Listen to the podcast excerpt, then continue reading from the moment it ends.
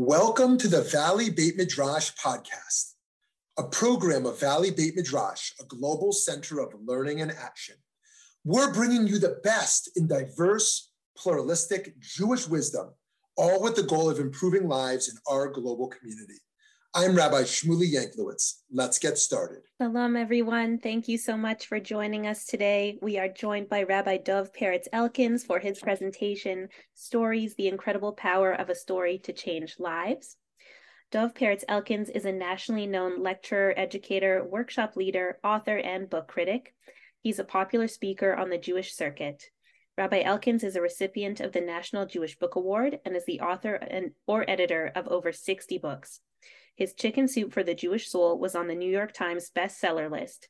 Among Rabbi Elkin's other books are The Wisdom of Judaism, An Introduction to the Values of the Talmud, Bialik, Israel's national poet, The Friendship That Shaped Jewish History, Eddie Jacobson's role in President Harry Truman's recognition of the new state of Israel, A Treasury of Thought on Israel and Zionism, The Battle Between the Menorah and the Magen David, the Amazing Story of Peter Bergson, the hero who tried to save Jews during the Holocaust, all from Mazo Publishers.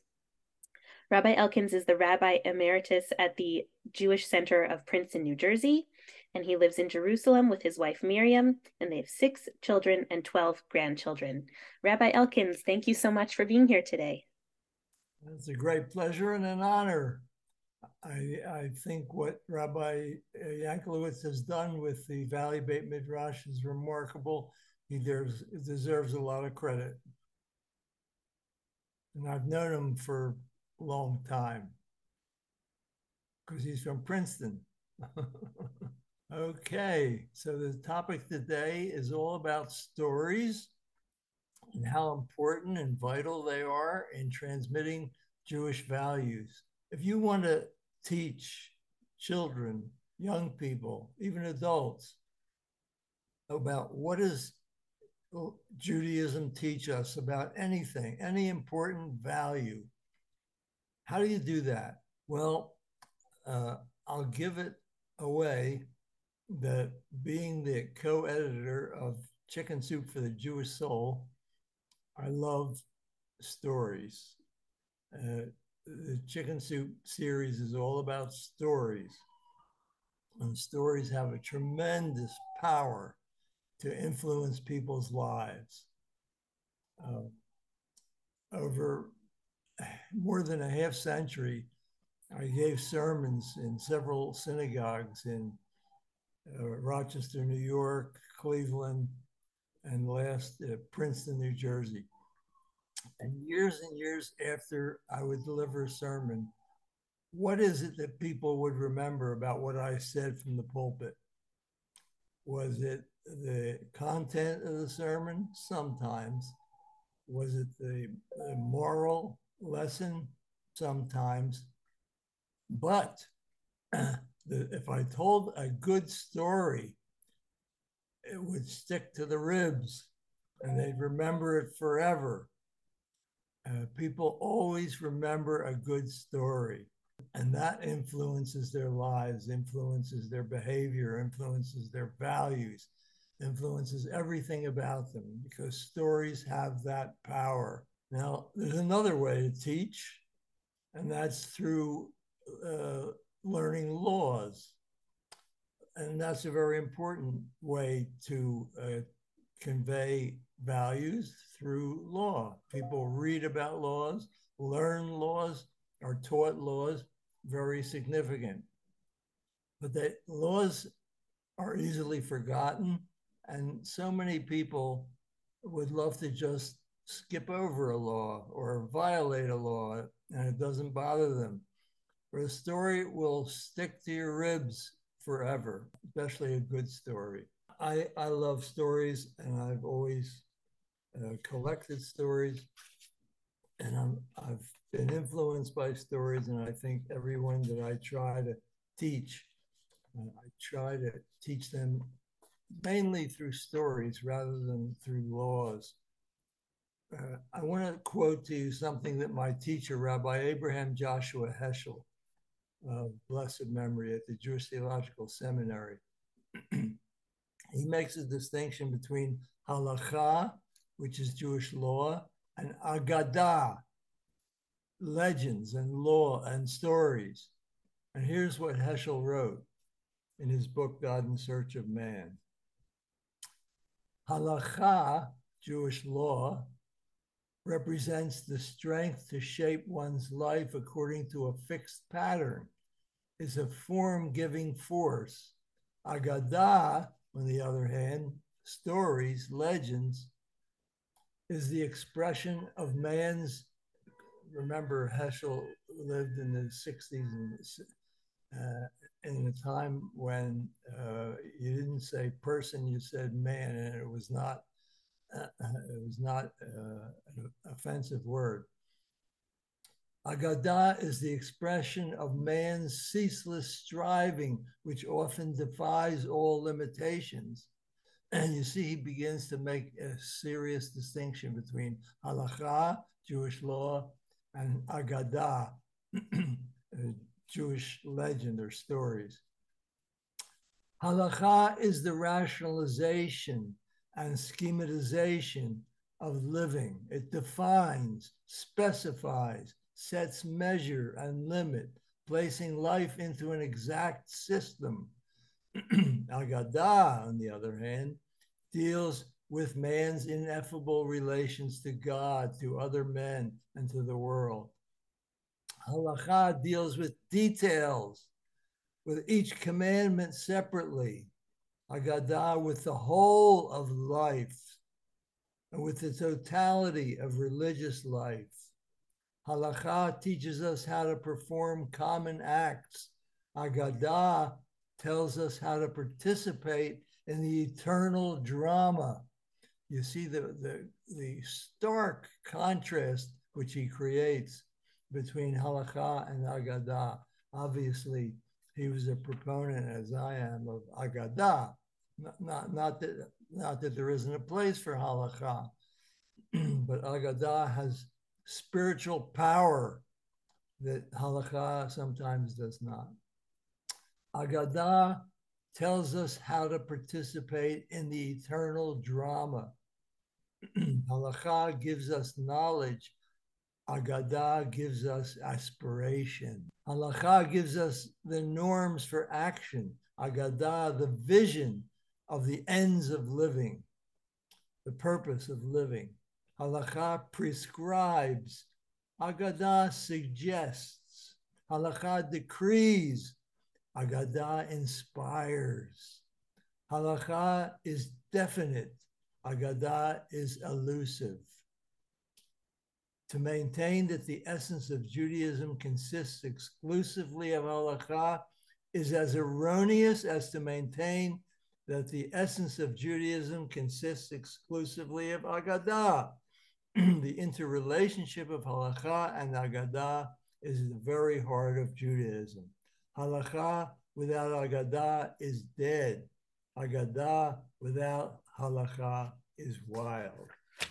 So I have a very important teacher to back me up.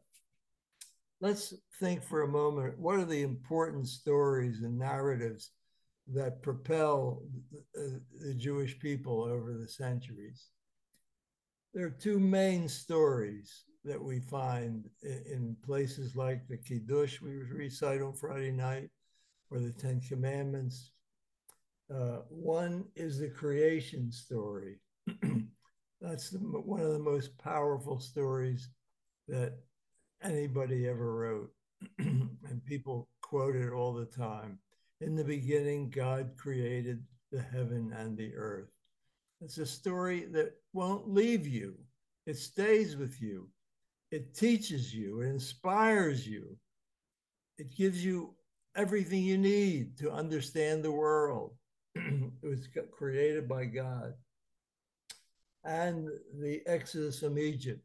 In the Kiddush, we say Zecher Lamase Bereshit, and we recite the prayer over the wine in remembrance of creation. Yitziat Mitzrayim, and in memory of the going out of Egypt. Those are the two powerful stories which never leave a Jew in every Friday night in Kiddush, in, in recitation of the Ten Commandments, everywhere you turn. Let me re- read to you what Maimonides, the uh, medieval great saint, scholar, teacher, rabbi, halachist, uh, wrote about about uh, the uh, story of creation. Of course, it's the centerpiece of Pesach, the Haggadah. What the Haggadah means is it the story. Haggadah is a story, the story of how we came out of Egypt, influences the whole world, influenced the, the, the, the black people in the 20th century. And any oppressed people is inspired by the story of the Exodus from Egypt. So here's what the Rambam, way back in the uh, 12th century, writes. It is a positive commandment, mitzvah say in the Torah, to recount, meaning l'saper, to tell, to tell the story of the miracles, the wonders for our ancestors in Egypt on the night of the 15th of Nisan Whoever recounts at great length the events which took place is worthy of praise. no, no, less a, scholar than the Rambam himself, Maimonides. Let me bring you a few more modern quotations uh, of uh, what is uh, said about stories. And these, I think, really come to the essence of what the power of a story is. Muriel Rukeyser says, the universe is made up of stories, not of atoms. Imagine the universe is made up not of atoms, but of stories. Isn't that remarkable? Isaac Bashevis Singer, the famous Yiddish writer, says this when a day passes, it's no longer there. What remains of it? Nothing more than a story. Today we live, but by tomorrow, today will be like the beasts, only for the day. Today we live, but by tomorrow, today will be a story. The whole world, all human life is one long story. And finally, a Protestant theologian from Harvard University, Harvey Cox. All human beings have an innate need to hear and tell stories and to have a story to live by. Religion, whatever else it has done, has provided one of the main ways of meeting this abiding need.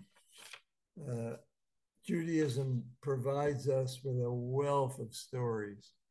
Uh, if people want to look further, uh, I, I, have two books I edited of stories. Chicken Soup for the Jewish Soul has a hundred wonderful stories. And a follow up to that book was uh, Jewish Stories from Heaven and Earth, another hundred stories. Uh, great, great stories. I also would commend to your attention a collection by Chaim Nachman Bialik, the national poet of Israel. um, Sefer HaAgadah, the book of legends, a wonderful, wonderful book of maybe a thousand pages, and it's translated into beautiful English. He wrote it. He, he wrote it in Hebrew. Uh, wonderful book, Sefer HaAgadah, the Book of Legends by Chaim Nachman Bialik and there are many other books I could recommend. Mm-hmm. Let me tell you a couple of stories from a little later than the biblical period, from the Talmud, which have had enormous impact on Jewish life, on everybody who knows these stories. These are world class, famous, world famous stories, wonderful stories. One story is about a guy named Nachshon ben Aminadav the story is that when the Jews were leaving Egypt and the Egyptian army was behind them and the sea was in front of them, they were caught in the middle and didn't know what to do. And what happened? One person, Nachshon ben Aminadav, stepped into the water until it came up to his mouth, his nostrils, and, and he, he was breathing the water. And that enabled God to say, okay, you win. I'll split the sea. And the waters of the, of the sea parted, and the people were able to cross through. And the point of the story is there's always one Nachshon ben Aminadav to put his foot into the water and start off a process which changes the world. Uh, the, lesson is be a hero, be brave, be courageous, put your foot into the water, be a Nachshon, and change the world because you started something important off. So whoever knows that story will be inspired and courageous for the rest of their life. What a powerful story that is. Lots of stories about King David, but one I'll mention, which I think is uh, uh, very, very significant from a moral standpoint. Uh, King David wanted to build a house for God's presence, Beit Mikdash, the house of, of, of holiness, for God's uh, Shekhinah, his presence. But he wasn't allowed to. And why wasn't he allowed to? Because he was a man of war and he had blood on his hands. And a man of who has blood on his hands was not permitted by God to build the Beit HaMikdash. So it went to his son Solomon, who built the Beit HaMikdash. Uh, what does that tell you about the Jewish approach to war? It's not desirable. You do anything possible to avoid war, remembering King David was denied the greatest privilege. He wanted to, and he had to pass it down to King to his son Solomon to build the Beit HaMikdash. it always will inspire you to uh, think of the evils that war brings. And we know what the, the war that's, that's happening in our world in this year between Russia and Ukraine, how many lives have been lost senselessly, foolishly, mercilessly, piteously? Ru- Russian lives and, and Ukrainian lives. What a terrible, terrible shame uh, that Mr. Putin has uh, launched upon the world. So King David is the model. He had blood on his hands, and uh, anybody who is a warrior, eh, sometimes it's necessary and important, but there are limits on such a person. We we we hate war and all the evils it brings in its train. How about the story of Yochanan ben Zakkai, a very famous rabbi when the Romans destroyed the uh, city of Jerusalem, the kingdom of Judea, the Holy Temple. terrible times. It could have been the end of the Jewish people. One person did something miraculous and saved Judaism for, for the future. Yochanan ben Zakkai. What did he do? He pretended to be dead, put him in a coffin, and his servants carried him out of the city. And when he got out of the city alive, he got out of the coffin and he built a school, a, a community called Yavne. And that community of Yavne was enabled Judaism to survive. One person. What a fabulous, powerful story who saved Judaism just because he had a, a innovative, amazing, creative idea to sneak out in a coffin outside of the destroyed city. And first thing he did was create a school so that Judaism could survive.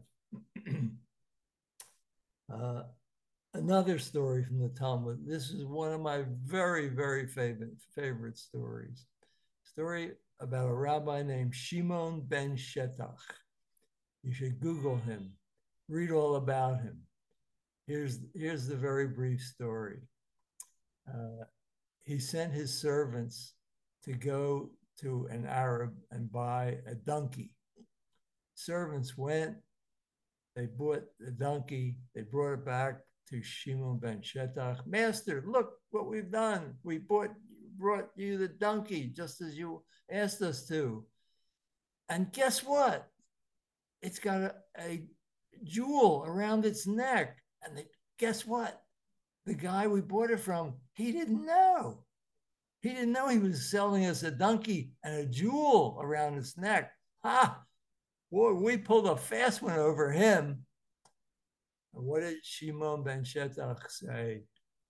He said, Oh, no, no, no. You can't do that. That's that's lying and cheating. You go back to that Arab and you give him back his jewel. It's not yours. It doesn't belong to you. You don't steal. Jews don't steal. Oh, the servants were so embarrassed. They brought it back to the Arab and gave him his jewel. And what did the Arab say? Oh, you'll, I hope you'll never forget this. God bless the God of Shimon ben Shetach. What did he mean? He means this guy is so devoted to his God who teaches him morality, justice, fairness, not to steal, not, not to rip off an innocent person. Give that guy back his, uh, his jewel. What a wonderful story. Now, I could tell you a hundred times, thou shalt not steal. And maybe you'll remember it, maybe you'll follow it, maybe you won't. But keep in mind what Shimon ben Shetach did and said, and you'll have a, a moral standard in your life forever. um, let me jump ahead to modern times. Uh, this is a story I heard from a friend. He was in a nightclub in Tel Aviv. Tel Aviv is mostly a secular city, not particularly uh, observant of Jewish ritual, and it was Hanukkah time. He's sitting drinking his beer or wine or whatever, and uh, with his friends having a merry old time. And suddenly the lights go out, and the bartender lights up a Chanukiah and recites the blessing over the, the, the, Hanukkah menorah. And everybody in the room joins in with the, the blessings and the songs, Maoz Tzur, and all the other Hanukkah songs. Now, you know what people say about Tel Aviv and about the state of Israel? Bunch of secular Jews. They're not religious. They have they have no uh, connection to their past, their history, the ritual, their observance. Oh, really?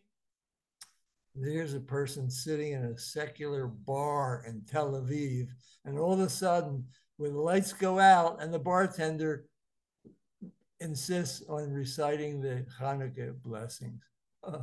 Well, that, that'll set you straight if you think Israel is a secular country and there's no religion. Just isn't true. Most, most Jewish homes, if nothing else, light candles on Friday night and a, have a Passover Seder, and they speak Hebrew, and they do all kinds of things which many American Jews don't do. So it, it teaches a, a, very important lesson that you you'll be very careful about what you say about Israel in the future if you know if you hear that story. Um, here's a personal story that I experienced, and this tells you also a lot about uh, the, the Hasidic population, especially in Jerusalem. I'm uh, not a youngster anymore. I'm in my 80s. And when I come home from the, the from the shuk, from the market, I'm carrying a very heavy a package of uh, groceries, and I'm huffing and puffing and walking very slowly, and some teenage chassid walks over to me and, and says to me in Hebrew, Adoni Efshor Lazor, sir, um, can I give you a hand? Do you need some help? I said, Oh my God, you God must have sent you. I'm huffing and puffing, carrying this package of groceries. I said, Well, you can, you know, take it as far as you wish. You don't have to go all the way to my home. He walked me right to my door with the package of groceries. And of course, he wouldn't take, I, I knew he wouldn't take any money, but I took out my wallet and gave him some coins. And I said, please just give this to Tzedakah on your next opportunity. And thank you so much. God bless you. You did a great mitzvah. Where, where did this little teenage Jew, chassid, learn to do that? In his Beit Midrash, in his yeshiva. Um, so if you have conceptions about what yeshivas are and what they teach in their schools, uh, just remember this thing that happened to me. It was uh, an amazing, amazing story that I repeat and tell others over and over. Um, let me tell you a couple of stories that are contained in this book, Chicken Soup for the Jewish Soul. These are some of my really favorite stories. Um, you know, uh, Jews have a great sense of humor. Think about the, the funniest people you can think of in the 20th century. And guess what? Mostly all Jews. Groucho Marx, Milton Berle, Mel Brooks, Jack Benny, Henny Youngman, Jerry Lewis, Jackie Mason, Woody Allen, Jerry Seinfeld, Joan Rivers, and on and on and on. Most of the comedians in the 20th century are Jewish people.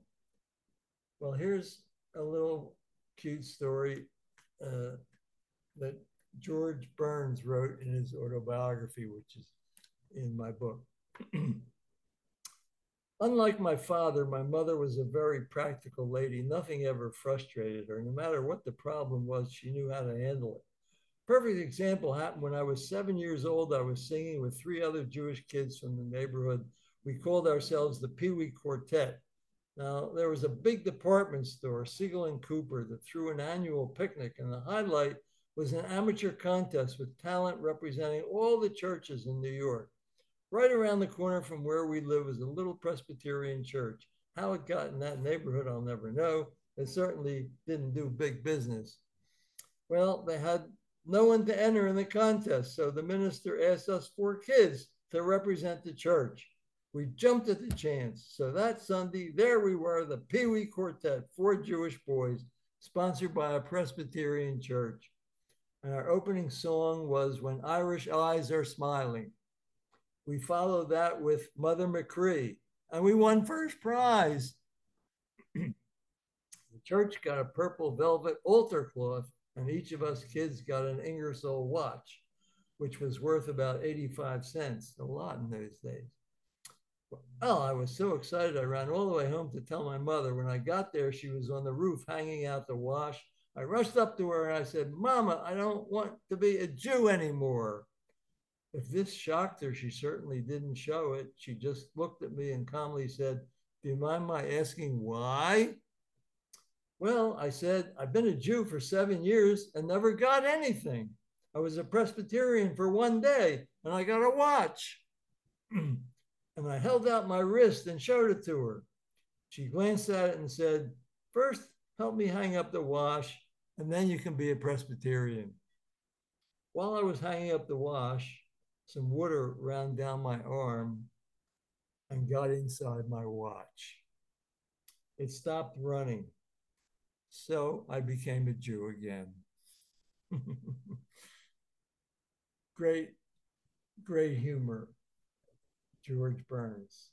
Here's another one of my favorites that is very, very short. My Bubby, may she rest in peace, was one sharp lady. If she'd been born in a different time and place, she could have been president of the United States or the world's greatest stand up comedian. Bubby picked up the telephone one day to call my aunt. It was not a long distance call, just an ordinary call from Chelsea to Wakefield. But something happened. This was back when Nixon had nominated Henry Kissinger to be his Secretary of State, and the US Senate was holding confirmation hearings. Bubby's call got connected into someone else's line. Remember those uh, two lines that were connected on one phone in those days in the 40s and 50s? Two men were having a conversation about Kissinger, and Bubby was listening in. Yes, he was from Germany, but still, he's a Jew.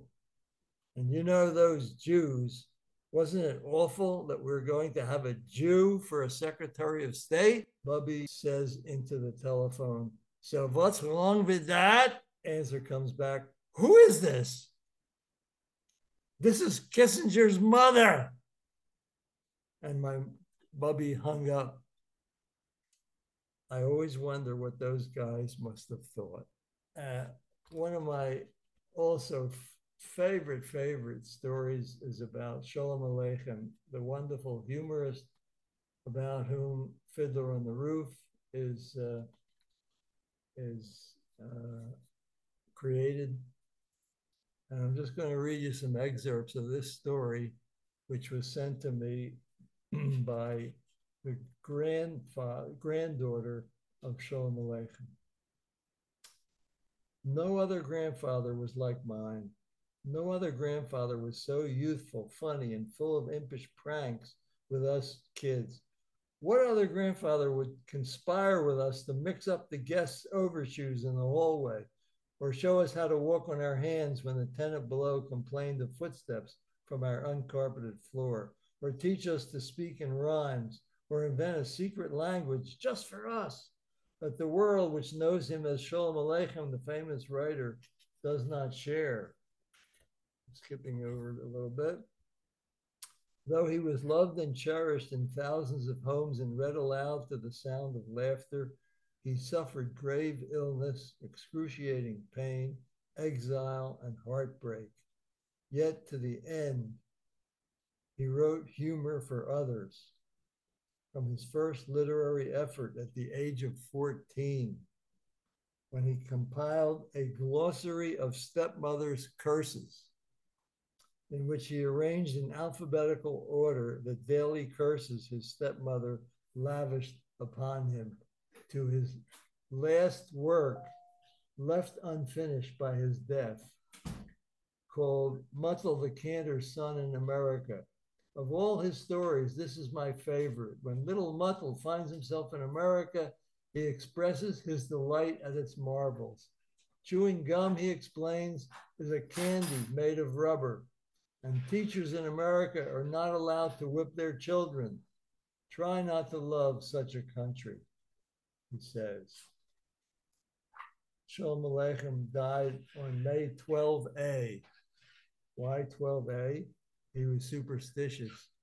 Never wanted his manuscript pages numbered 13, but 12a.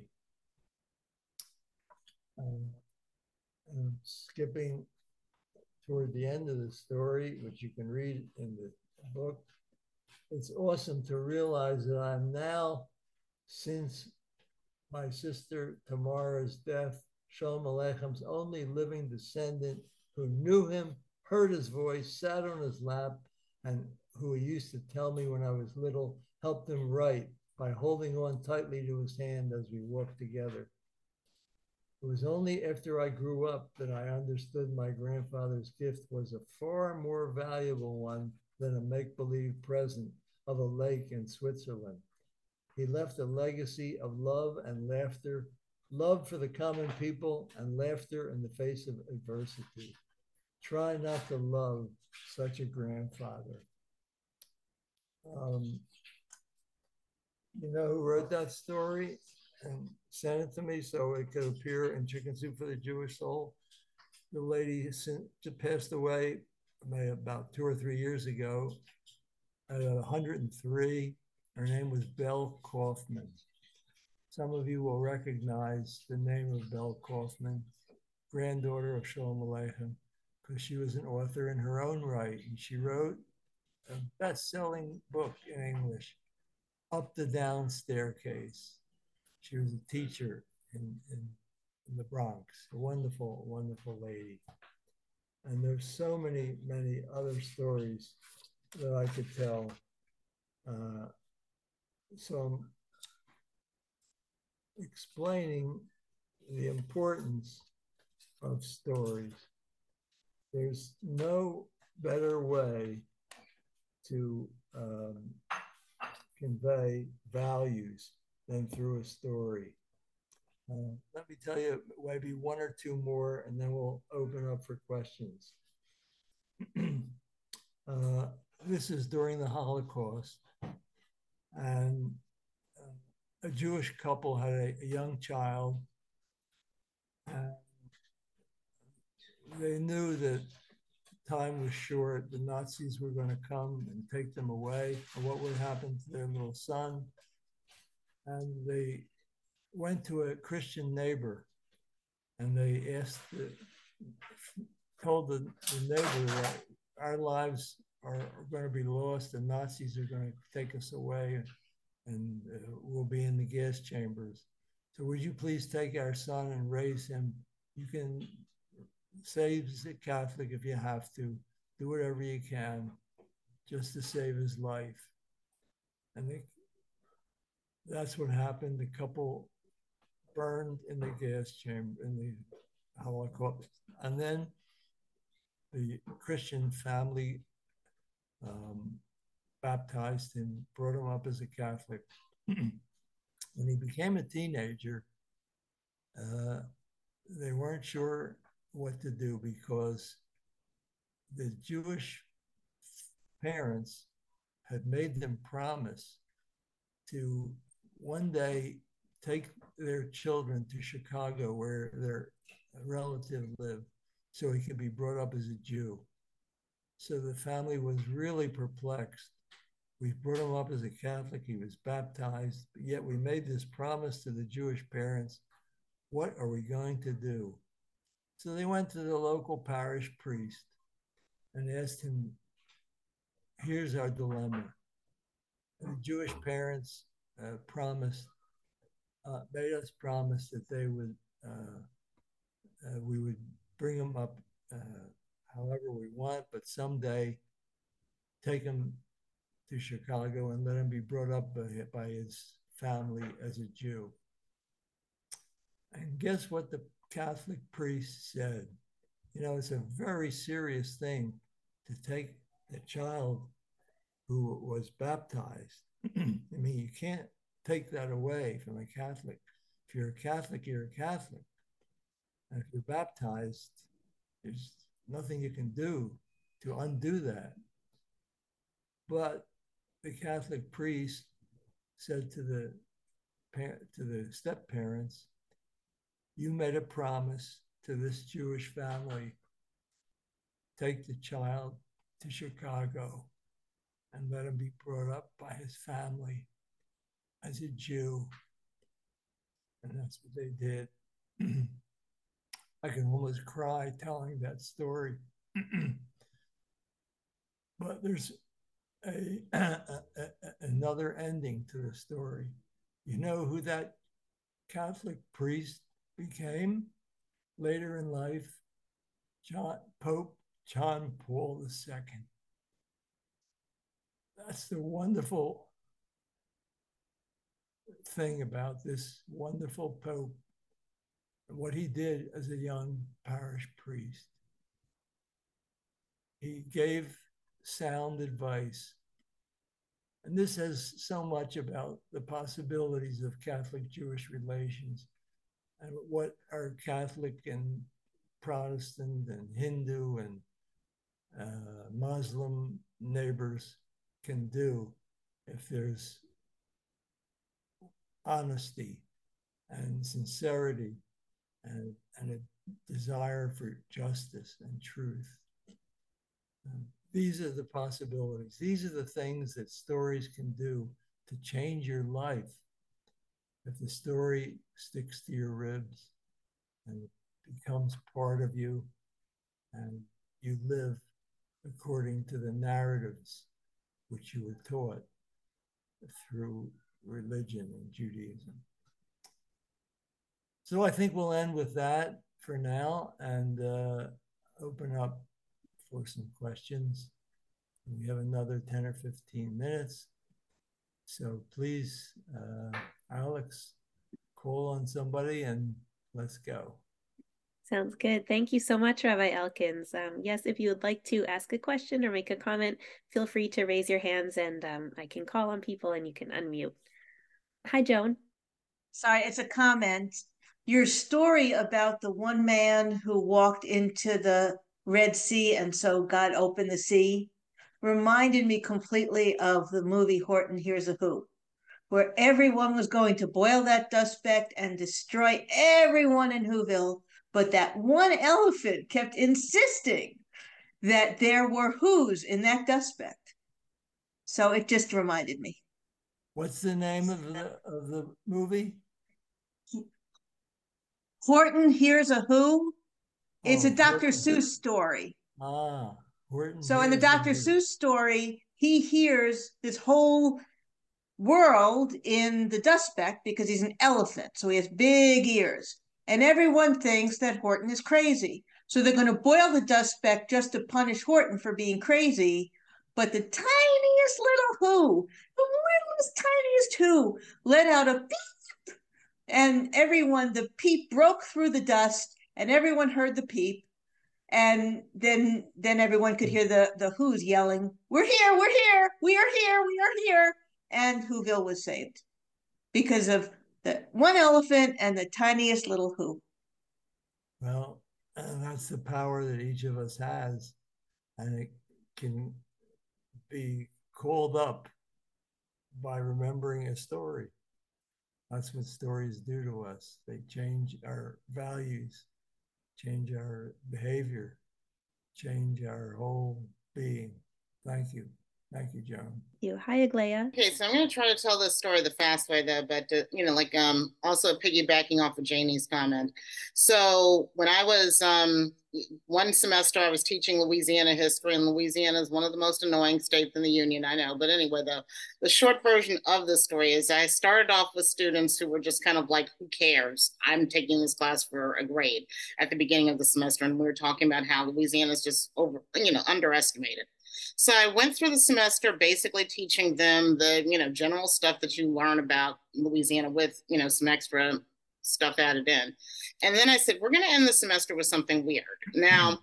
there was a movie, an independent film that no one thought would have been successful. No one would have thought this, but it was a Louisiana film with first time actors, a director no one had ever heard of, a screenwriter no one had ever heard of. And then it goes on, it's about Louisiana people during Hurricane Katrina. And then it goes on and wins the Caméra d'Or at the Cannes Film Festival and it gets nominated for an Academy Award. So then I just said to the students at the end of class, well, what about your story? Are you sure your story should be underestimated or are there a lot of things in this story that you just saw in this movie that could be valuable for basically everyone? And they just looked at me like why did you you just did this to us. Now we can't think about it the same way. So that's my particular story about why you know piggybacking on janie and also everything we've heard today. Thank you. Thank you there's so many stories like that. There's so many wonderful people. And you know what? Each one of us could be a Nachshon uh, or or one of the people or an elephant or, you know, uh, the one creature or individual who can make a difference and change the world. Thank you. Thank you. Thank you. Hi, Janie. Hi, Janie. Hi. Um, I what I what I wrote in in chat. Thank you very much for noticing that. Um, is that I was a teacher for 58 years, and um, the only way that you can successfully teach is through story. Um, if you go through any children's section in a library, they're all stories. Um, And if you if you try, I also taught university level, and if you expect them to learn um, anything, whether it's biology, history, math, uh, by just telling them or having them read about it, it won't stick very long. But um, there are fabulous books about biology where the kids get into a little school bus and they go through the body or they go out into space. It's a story, and the kids remember that. They never forget the details of that story because it's it's uh, told in a way that is compatible, I think, with the human brain and with the soul. And that's what story is. So if you want to teach anybody anything, make it in the context of a story. Good for you. Thank you for reinforcing my message today beautifully. and remember how I started out my talk uh, today about uh, people who remembered my sermons. They remember the stories that I told. That's right. They may not remember the exact content or every detail of the sermon, but if I told a good story to reinforce it and illustrate my point, that they'll carry with them forever and it'll have a very powerful impact on them. Yeah. Thank you. Thank you, Janie. Well, we can uh, wrap up a bit early then, give everyone 10 minutes back of your day. Uh, thank you so much, Rabbi Elkins, for joining us today and for those amazing stories. Um, it was a pleasure to have you here. And I also want to thank our co hosts for today's event at uh, Rodef Shalom in Denver. And uh, just to let everyone know, our next event will be next Thursday on July 6th at 1 p.m. Pacific. Um, we will be hearing from Dr. Aaron Legenhaft on George Washington's Vine and Fig Tree, Micah 4 4, and the religious character of the American Republic. So I hope you can all join us for that as well. thank you again for being here. Thanks for joining us for this episode of the Valley Beit Midrash podcast. Remember that you can join our email list at valleybeitmidrash.org to stay up to date on new programs, learning opportunities, and more ways to stay connected. If you enjoyed learning with us today, support our work by making a donation at valleybeitmidrash.org slash donate. Join us next time as we continue to work together to build a better world. Thanks for listening.